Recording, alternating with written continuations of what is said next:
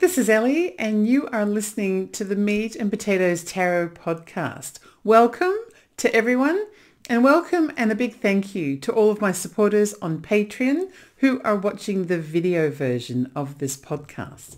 Today we're going to be taking a look at the Hierophant, which is the fifth major arcana card in the Rider-Waite deck. The Hierophant's a really important card. It's sort of the beginning of that bridge between the material world and the concept of there being something spiritual, something beyond what we can see and feel and what we know because we've, we've been able to prove that it's fact. We got a hint of this with the second major arcana card, which is the High Priestess. Um, the magician had an awareness of his conscious self, but the High Priestess, which is his complementary card, um, because they kind of work in partnership there, she was an she had an awareness of the unconscious or the subconscious. And also she had this sense of intuition related to the card. That's a clue that there's something more. The Hierophant takes it a step further. We begin to look at the concept of spirituality, religion, and the various different beliefs that may be out there. Also, this is a good time with the Hierophant for us to sort of remind ourselves that even though there are uh, types of spirituality and different kinds of religions and faiths, somehow the Rider-Waite deck makes use of multiple different types of faiths and beliefs in order to bring them together into a single card. I think this has great symbolism um, when it comes to the Rider-Waite deck. The question is out there, who's right? Which religion is right? Which faith is right? Which spiritual belief is right? Or are they all right? With that question in mind, let's take a look at the Hierophant card.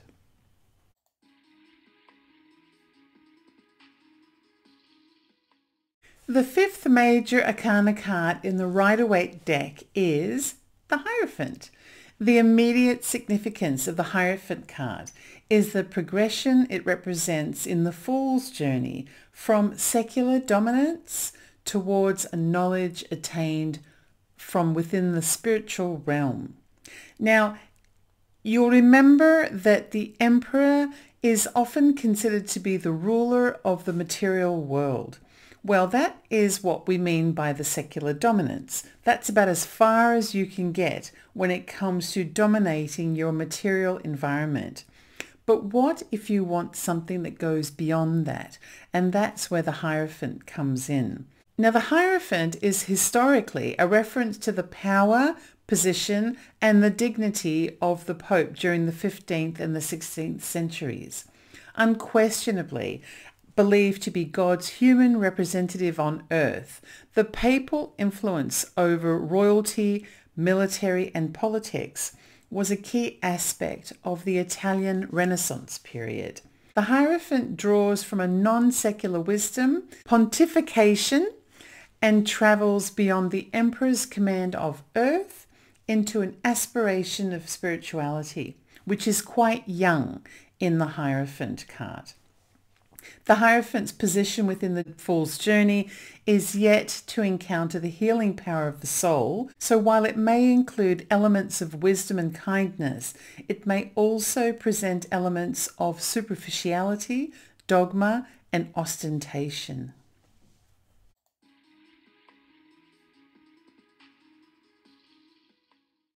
So what are our first impressions of the Hierophant card? And a an apostolic figure stands between two grey columns. His left hand holds a gold scepter and his right hand is raised in a blessing for two worshippers who kneel before him. Behind this central figure is a simple grey headstone which partly obscures generally what's believed to be a white sky, even though it might appear as a pale grey in some cards. It really does depend on whether the card is a premium print or just the classic print. That's what I've found over the years.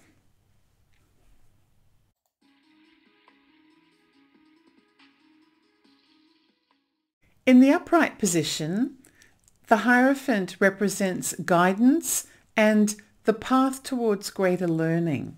Also religion, spirituality, government, prominence and influence. It's generally considered to be the highest form of government, spirituality and religion. In the reverse position, the Hierophant represents ulterior motives, rejecting established ideas, rebelliousness and expulsion. It's sort of about being renegade against the establishment.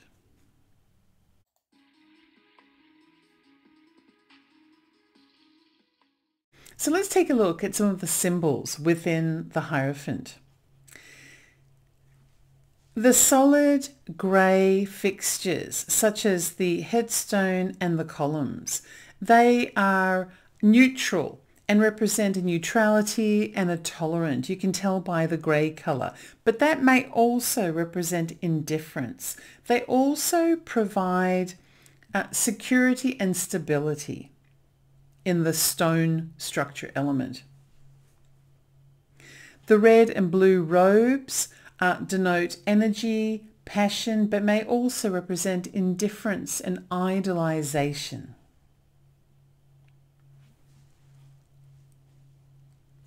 The papal crown and also the three cross scepter are uh, symbols of God's highest representative on earth. There, you may notice when you take a look at this card there are lots of V shapes in the card. Can you see V and V and V and V? There are lots of V's in this card, in, in this card, including the gesture of the right hand of this papal figure. The V shapes represent exemplary qualities. So uh, for example, you know, the robes, the crossed keys, the column designs, the neckline of the robe, the pointed fingers, uh, the points in the crown. It's all about being exemplary and standing above others and being closer to one's creator or closer to God. You'll also notice, as clever as the Rider-Waite deck is, the number five is also a V shape. Now these two worshippers have shaved heads and what that represents is an openness to receive God's message or an openness to God. You'll also notice that there are roses and lilies and we've seen those roses and lilies in a previous card so I'll leave it for you to recall which one that was. It was the magician, just as a little clue. they represent um, white, the white and red represent purity and truth and also passion. Now this papal gesture carries more meaning as well. The gesture of pointing two fingers towards heaven and two fingers towards hell represents a blessing but also with a caveat warning. The crossed keys are the keys to the kingdom of heaven that were given to St. Peter by Jesus according to the Bible, Matthew 16:19. Now the reason why I mentioned that the sky is symbolized to be a white sky, it can also be a grey sky or a grey-white sky. And the grey white is probably the most accurate of all of the sky colors to put here. It represents a starting point, an emptiness and a blindness. Now the blindness is about um, being indifferent or being without bias more than anything. But it can also be about believing in something you have no evidence of. The emptiness feature of the grey-white sky is, uh, it represents, just like we've stated, a starting point.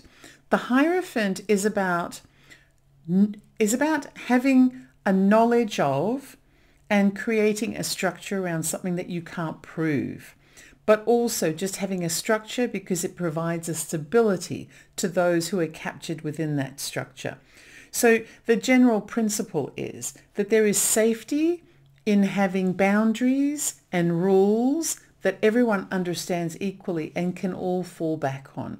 It sort of it creates a bit of a form and a continuity that goes uh, when it comes to government and also about spirituality and also when it comes to religion. It's also a structured stepping uh, stone when it comes to traveling down the path of acquired knowledge.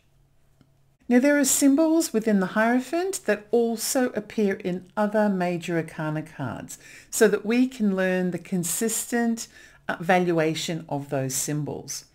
The red robes appear in the Magician, the Emperor and Justice. The lilies and roses, as I gave the game away earlier, also appear in The Magician. I can't keep a secret. And the crown appears in various forms in the High Priestess, the Emperor, the Empress, the Chariot, Strength, Justice, and the Tower. Now it's important not to get the crown mixed up with a laurel wreath. They are two different things. The crown is made of gold.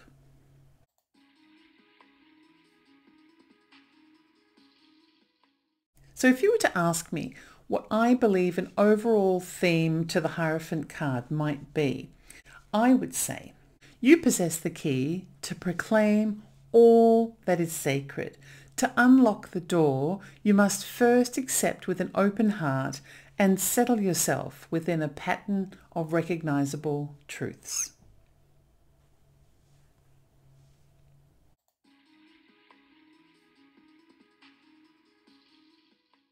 So that was a description of the Hierophant. Did you notice that in the High Priestess card, the Rider-Waite deck takes um, license with a lot of different types of faiths and religions to be able to illustrate one point, and that is that there's something beyond what we know in our conscious mind. And that appears in lots of different symbolism, ranging from Chinese symbolism to Christianity, Christianity, Judaism, and other types of faiths and spiritual beliefs. But the Hierophant card seems to focus on what appears in the Bible. Now that's not because preferential treatment is given to the Bible. What I was taught when I was learning tarot and what I believe is it's to make a point about what the Hierophant and the definitions of the card are all about. It's about picking a faith of some kind to help you to organize your understanding of what it is that may exist. But keeping in mind that everyone is different and the perceptions and understandings and faith and beliefs of people may differ. It doesn't necessarily mean that one is right or one is wrong, but in order to truly understand the concept of what you believe, it needs to be ordered and organized in some way. And that's the reason why the Hierophant exists. It's to be able to create a structure around belief so that people who have a common sense of what is can congregate together, exchange ideas and do it within a boundary of what exists within their area of belief. So people who follow the Islamic faith will have a common understanding of Islamic principles. Those that have a, a general spirituality which is non-denominational may be able to congregate and find people with a similar belief and create structure there.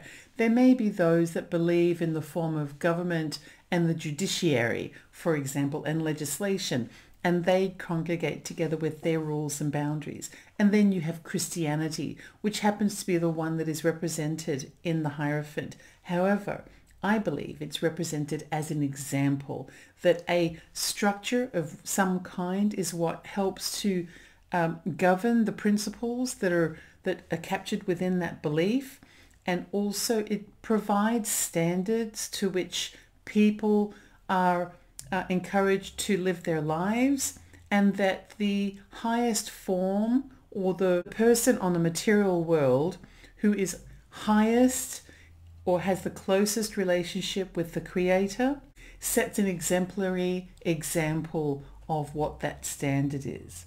And that's what's represented in that card. Thank you very much for joining me in today's episode. This is just the beginning of our journey. If you'd like to see me put my knowledge of tarot into practice, um, you can always subscribe to the Ellie Dreams Down Under channel on YouTube. I air a brand new video every day of the year and I cover a wide variety of topics, including US politics, world affairs, the unexplained, mysteries, and also personal readings. I also take requests.